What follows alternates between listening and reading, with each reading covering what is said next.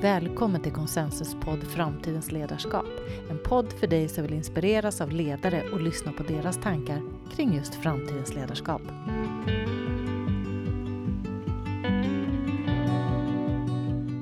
Idag träffar jag Lasse Lycknell och idag sitter vi på mitt kontor på Bondegatan. Välkommen Lasse! Tack! Så vi börjar med den första frågan. Vem är Lasse Lycknell? Jag forskar och undervisar på Handelshögskolan i Stockholm. Mm. Och eh, botten har jag en passion för att bidra till människors och verksamheters utveckling. Det gör jag på lite olika sätt. Och jag studerar hur det går till och jag lär ut på olika sätt. Men jag tycker också om att bidra praktiskt. Så att jag stödjer ledare och verksamheter med coachning, gruppprocesser och att jag kan följa verksamheter över en tid. Vad är din roll idag och kan du beskriva ditt uppdrag? Ja, men min roll just nu, eller sedan några år tillbaka på Handelshögskolan har varit att vara med i en grupp eh, med lärare och forskare som jobbar med ett upplägg för undervisning om globala utmaningar. Och, så det har jag lagt det mesta av min tid där på. Och, ehm, och det, det är en spännande satsning för att för några år sedan så fick vi medel från en stiftelse som heter Global Challenges Foundation. Och ehm, det har gjort det möjligt för oss att, att ge alla studenter på kandidatprogrammet i Business and Economics fyra kurser som är obligatoriska och handlar om globala utmaningar. Mm. Så den första den, den heter Knowing och den är så mer faktabaserad. Och vad vet vi om klimat, fattigdom, hälsa, vatten och så vidare. Mm. Den andra heter Doing och eh, då tittar vi på, men vad gör vi åt det här? Då? Vad gör vi för att bidra till de globala målen? Från stora globala institutioner som FN till sociala entreprenörer. Och vi tittar också liksom på ja, men vilka logiker finns det för att göra det här på, som till exempel bistånd och så vidare. Eh, den tredje kursen som jag tillsammans med Emma Stenström eh, har varit kursansvarig för, den heter Being. Mm. Och då kommer vi in på mitt område. som handlar om så här, vem är jag i relation till globala utmaningar? Vad kan och vill jag göra? Hur kan jag leda för hållbarhet? Och hur kan jag också vara hållbar själv som ledare? Jättespännande. Mm. Sen har vi en fjärde kurs som heter Expressing. Den handlar om att sätta samman alla de här bitarna för att göra ett projekt som ska bidra och göra skillnad eh, med de globala målen i fokus. Och eh, det är också en möjlighet för studenterna att integrera andra kunskaper från kurser de har läst om som eh, management, nationalekonomi, finans, redovisning, marknadsföring. Mm. Så det är ett spännande upplägg. Det skär mm. liksom tvärs igenom alla institutionerna. För de globala utmaningarna, det är inte ett finansieringsproblem eller ett nationalekonomiskt problem eller ett managementproblem, utan det skär liksom tvärs igenom. Så via din forskning, vad ser du som de största utmaningarna i ledarskapet? Ja, men då tänker jag på eh, att vi ofta pratar om tekniken och digitaliseringen och eh, hur det har gjort att eh, förändringstakten ökar, komplexiteten är mycket högre idag än mm. tidigare. Eh, osäkerheten större och vi har också mer mångfald. Och det ställer nya krav på oss att hela tiden hålla oss uppdaterade med hur verkligheten ser ut. Så hur ska man bära sig åt då som ledare idag? Ehm, det finns lite olika svar på det, men en, mm. en ganska stor trend som, som håller på att växa nu och det är det här att, eh, att skifta fokus inifrån och ut. Och det kopplar ju också till det jag pratade om, being tidigare. Just det. Mm. Det handlar om att se de glasögonen som vi ser världen genom. Mm. Att se våra mentala modeller och vad de faktiskt mm, vad de får för konsekvenser för andra, för världen i stort och också för oss själva. Mm. Så att liksom se de glasögonen som vi ser världen igenom. Och hur lär man sig sånt då? Ja, det handlar ju mycket om att skapa tid för reflektion. Mm. Um, ibland så pratar vi om något som kallas för kontemplativa praktiker. Det vill säga um, övningar där vi tränar på att se vårt eget seende, att tänka om hur vi tänker och lära om hur vi lär. Mm. Det blir ett slags metanivå. Spännande. Det, rent konkret skulle det kunna vara så enkla saker som meditation, att skriva dagbok, eller kanske till och med bara att vara ute i naturen Mm. och här, koppla bort ifrån eh, stressen och allting som drar i oss hela tiden. Skapa utrymme. Mm. Mm. Mm. Mm. Being. Man kan tänka sig att så här, när man slutar att göra saker, är being det som är kvar. Precis, not doing alltså, Precis. utan mer being. Det låter som att det blir lite filosofiskt. Det finns en filosofisk aspekt i det. Helt Eller hur? klart. Ja. Jag kan tänka mig att många av de som lyssnar på det här, vissa, vissa har nog det här naturligt att man går ut med hunden till exempel Mm. och tar en paus från saker och Mm. så. Man kanske inte ser som meditation. Eh, Medan andra behöver kanske lära sig det här med being. Mm. Ja, man kan, du tog upp exemplet där med att gå ut med hunden. Man kan gå ut med hunden på olika sätt. Eh, man kan göra det snabbt och effektivt. Eh, sen kan man gå ut och bara njuta av det. Eller så kan man så här, göra det till en, en, eh, ett tillfälle för reflektion och, och så här, reflektera över sin dag och vem är jag och, och så vidare. Och det här är ju inga nyheter. Jag menar, Sokrates pratade om det här för är det kanske 2500 år sedan. Och han hade ju det här mantrat som han upprepade, känn dig själv. Och dialog var ju hans metod för det. Mm. Um, ungefär samtidigt så, uh, så var Buddha i Indien. Och hans, hans metod var meditation. Och um, jag tänker så här att det finns väldigt många olika sätt och det viktiga är ju att hitta sitt eget sätt. Exakt, ja. Vad skulle du säga är framgångsfaktorer i ledarskap? Mm, att det som spontant kommer upp just nu är, jag var i, eh, i Finland på Handelshögskolan, i, Svenska Handelshögskolan i Helsingfors, Hanken. Där var jag opponent på en eh, avhandling som handlar om mindfulness i organisationer. Och, hon tog upp, tog upp två saker som jag tyckte var, eller tre saker som jag tyckte var viktiga. Det ena var att så här, lära sig att se Um, alltså man pratar om, ibland pratar man om institutioner. Alltså, eller vi kan kalla det för kultur. Det här som sitter i väggarna och som vi bara liksom är i och påverkas av väldigt mycket utan att tänka efter. Och många gånger så är ju det bra. Vi strävar efter att bygga upp starka kulturer. Men kulturer kan också ha um, en negativ effekt. Och det handlar ju förstås om när världen och omständigheterna förändras, men inte kulturen.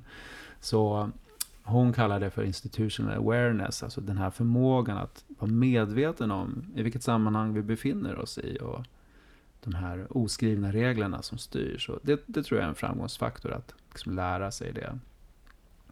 Det andra, andra handlar om, um,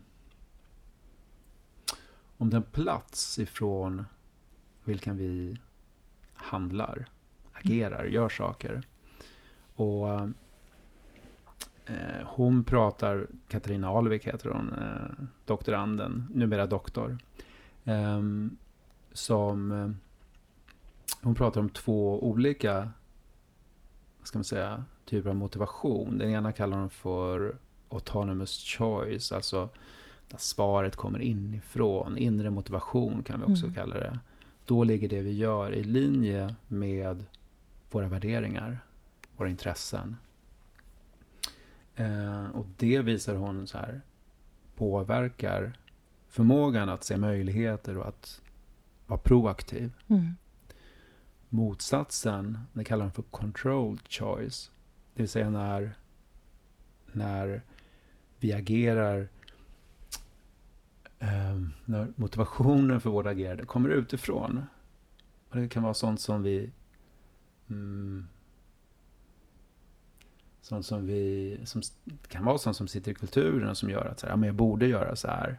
Men det kommer inte riktigt inifrån, det är inte riktigt sant. Mm. Och um, det kopplar ju också till de här teorierna om, om så här inneboende och motivation och motivation som kommer utifrån. Och studie efter studie visar ju att, att det är inte hållbart att låta sig motiveras av status, pengar, eh, ära och berömmelse. Eller vad det kan vara. Exakt, och då tänker jag osökt på den nya generationen som man pratar mycket om, andra, som motiveras av andra saker och kräver meningsfullhet mm. på arbetsplatser. Mm. Just den här meningsfullheten, för den tänker jag på när du pratar. Ja, det är ju, det är ju ett ord som jag glömde säga, så tack för att du, att du nämner det. Mening är ju eh, centralt för det här, autonomous choice. Just det. Eh, mm, verkligen. Nej, men det stämmer. Och det är som att, att det är lite grann som att det finns ett det finns ett stark, mycket starkare intresse för de här frågorna i den yngre generationen. Det ser jag ju på mm. studenterna hos oss.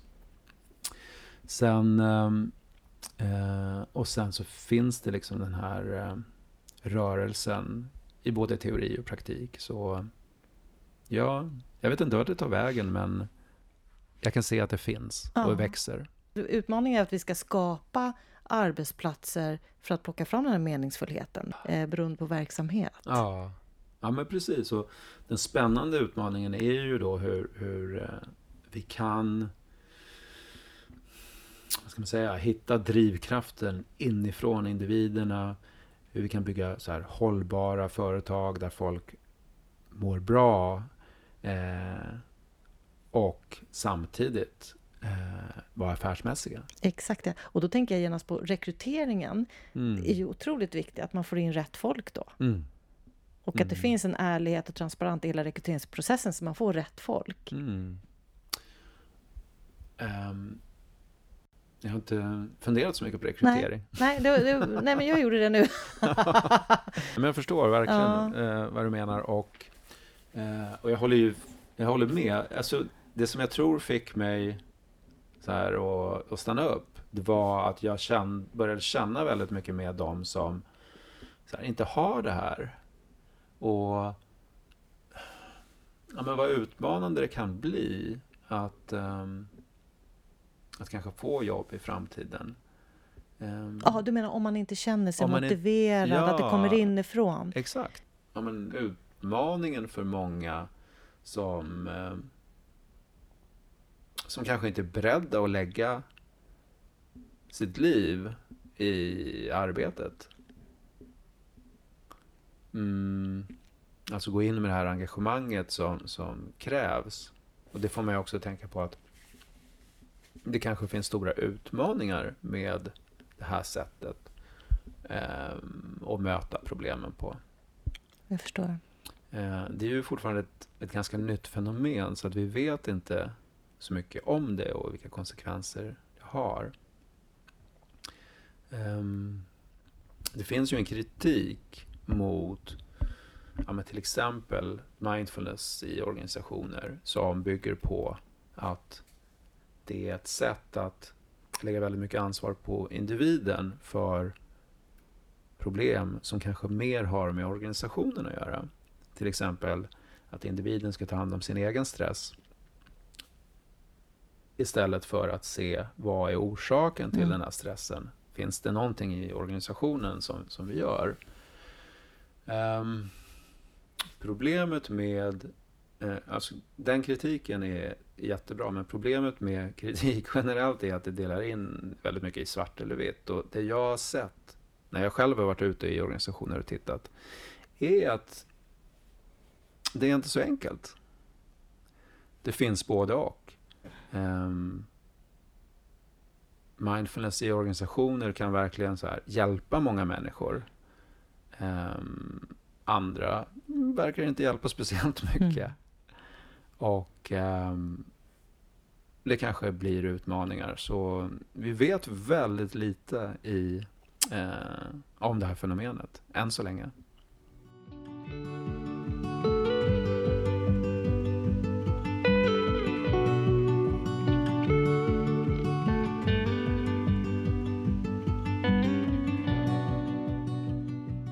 Vilka egenskaper tror du blir viktiga för framtidens ledare? Mm, för några år sedan så, så kom det en artikel av en forskare som heter Robert Kramer. Och, och han, titeln på den artikeln är From Skillset to Mindset. Och det handlar om vad eh, om ledarutveckling och hur vi tränar ledare i, i framtiden. Och jag tror just det här att gå ifrån gå ifrån tänket att gå ifrån så här, hur blir vi bättre ledare, hur blir vi bättre på att kommunicera, hur blir vi bättre på att leda projekt och så vidare. Det är skills som jag tänker på det. Till att se vad är de mentala modeller som, eh, som vi leder, kommunicerar och leder projekt igenom. Alltså vilka är de glasögonen som vi har på oss? Och sen då förmågan att, eh, när vi väl har sett det, då skapar vi också en möjlighet att, att byta glasögon. Mm. Och att hitta glasögon som är konstruktiva i den situationen som vi befinner oss i. Mm. Det skulle jag säga är, um, är en av de stora utmaningarna. Den andra utmaningen handlar om ett holistiskt synsätt. Att börja bli bättre på att se helheter snarare än delar. Och med det så menar jag att, om man tar ett företag som exempel, om, eh, om som går dåligt och sen så försöker vi öka försäljningen. Och det kanske går jättebra.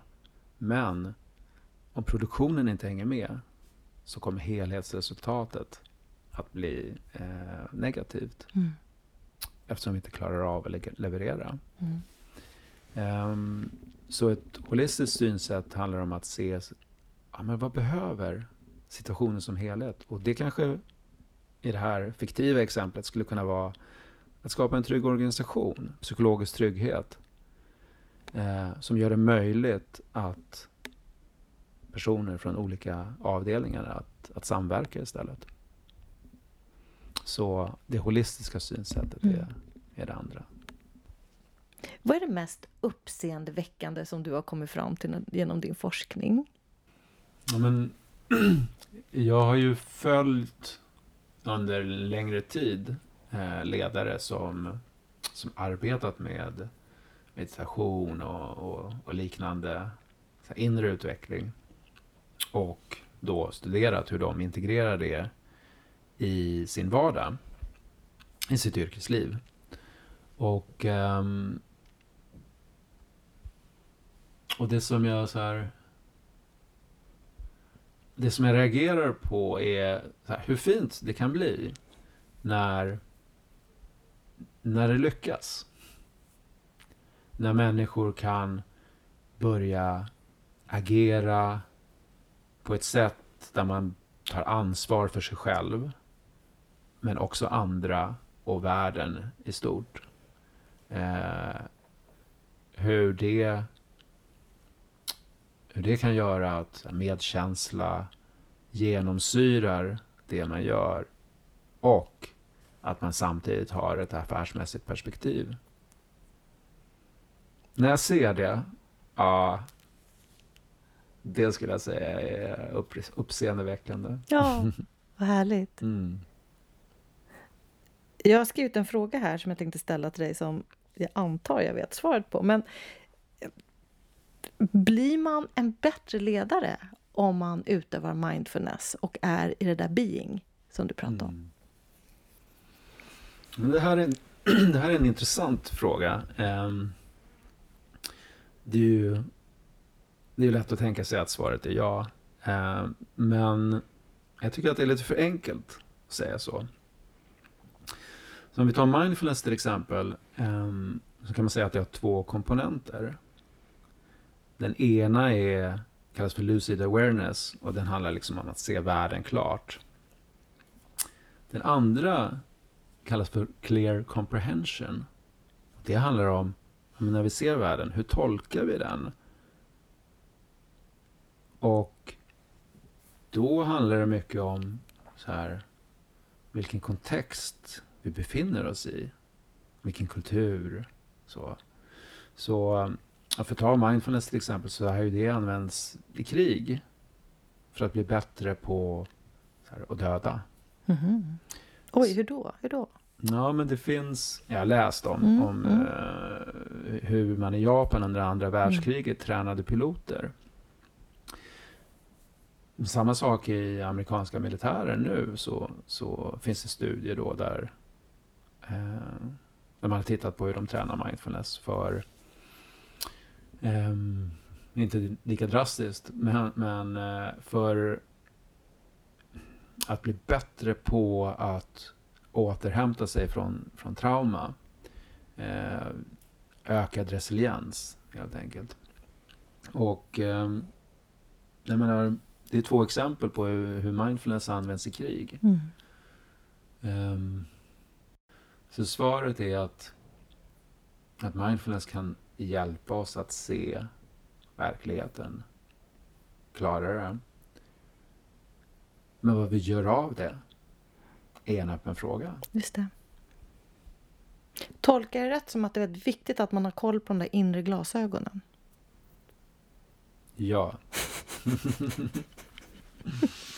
ja, ha koll på de inre glasögonen och också se då så här, vad får det för konsekvenser mm. för andra, för världen och för mig själv. Mm. Så där har vi essensen av framtidens ledare. Ja, men det skulle man kunna säga. Ja. ja. Mm. jag är inte van att uttrycka mig så drastiskt, men, men uh, um, det är något väldigt viktigt. Mm. Mm. Det är en utmaning att prata med en forskare på din nivå som har ju sånt brett forskningsfält. Och så ska vi på 20 minuter tratta ner här i konkreta tips för lyssnaren vad som är framtidens ledarskap. Så utifrån det perspektivet och kontexten så kan man kanske säga att det är så. Eller vad säger ja, du Lasse? Tack för att du, att du, um, du visar att du, att du förstår mig och de utmaningar som jag känner ibland. Ja, ja.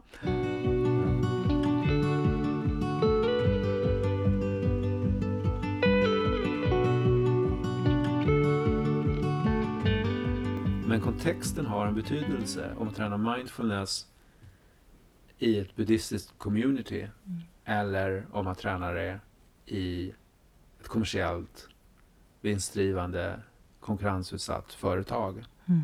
Eller om man tränar i militären. Mm. Så det är samma teknik. Och jag tror att det finns något inbyggt i tekniken som gör, som främjar mm, medkänsla, visdom och så vidare. Um, men vi vet för lite idag om vad kontexten gör. Och ehm, jag tänker också på en studie som kom för något år sedan där ehm, två forskare beskriver utvecklingen i mindfulness i fyra steg. Där det första är, vad ska man säga, det lite mer enkla, att man så här, eh, man slappnar av och här, känner sköna känslor för att man, att man mm. liksom får ett, ett andrum. Så. Mm. Sen den andra fasen så eh, går meditatören djupare mm. och då kan det liksom också komma upp obehagliga känslor och, och man kan möta, mm, möta sig själv på ett annat sätt. Den tredje fasen eh, handlar om insikt. Och det är då så här, en transformation äger rum och, och eh, alltså ur ett buddhistiskt perspektiv så handlar det om att utveckla visdom och, och komma närmare upplysning.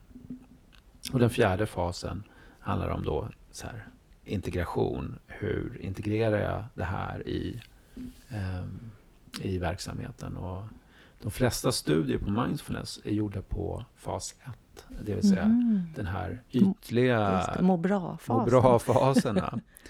Eh, så det finns jättemycket eh, mer spännande forskning att göra och Och jag själv intresserar mig för den här fjärde fasen. Alltså hur, hur integrerar man? Förstår. Ja.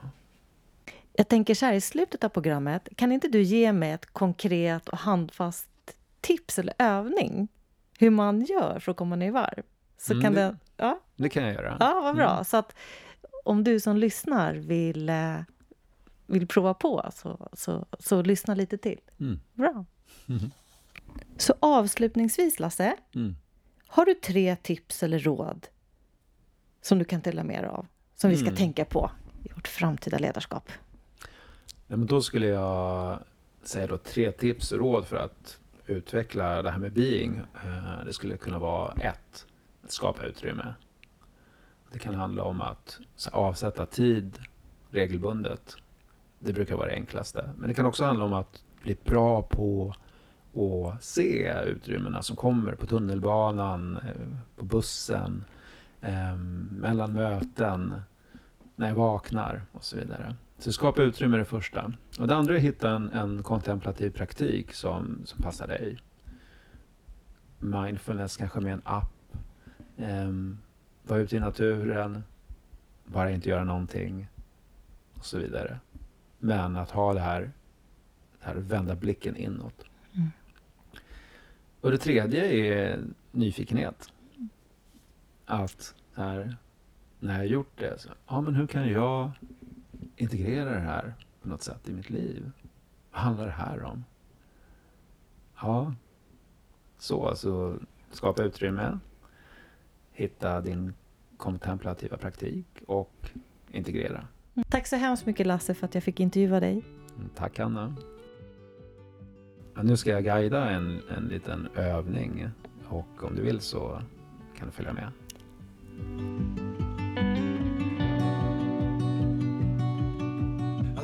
Har du några bra tips som man kan ta Mm. till när det börjar skena iväg och det blir jättestressigt? Mm.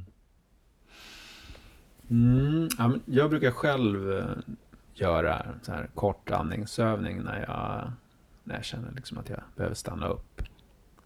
Hur, hur Och- går den till då? Om du skulle lära mig? Hur, hur ska jag göra? Ja, gör det. Gör Är det. du med då? Ja, jag är med. Okej. Ja. Men då kan du först bara sätta dig bekvämt. Mm. Så, här, så att du...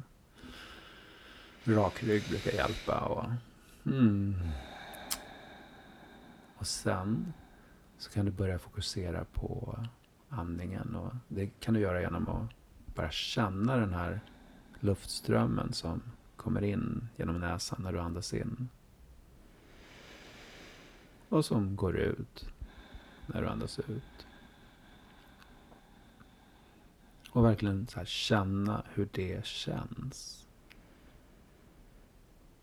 Det kanske känns olika på inandningen och på utandningen.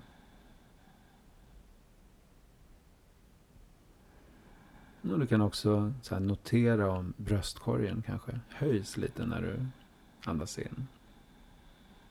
Och sänks när du andas ut. Och om du fortsätter neråt så kan du också notera om magen expanderar lite grann. Och sjunker ihop.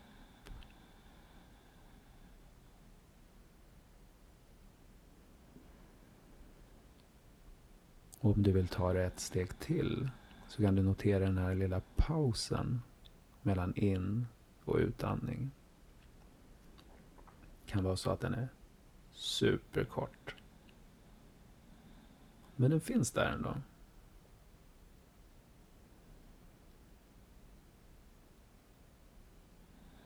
Och utan ansträngning så kan du se om du kan förlänga den lite grann bara.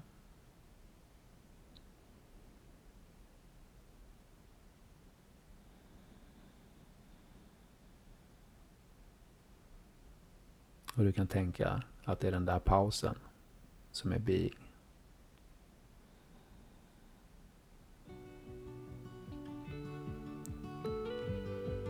Och så kan du ta ett djupt andetag.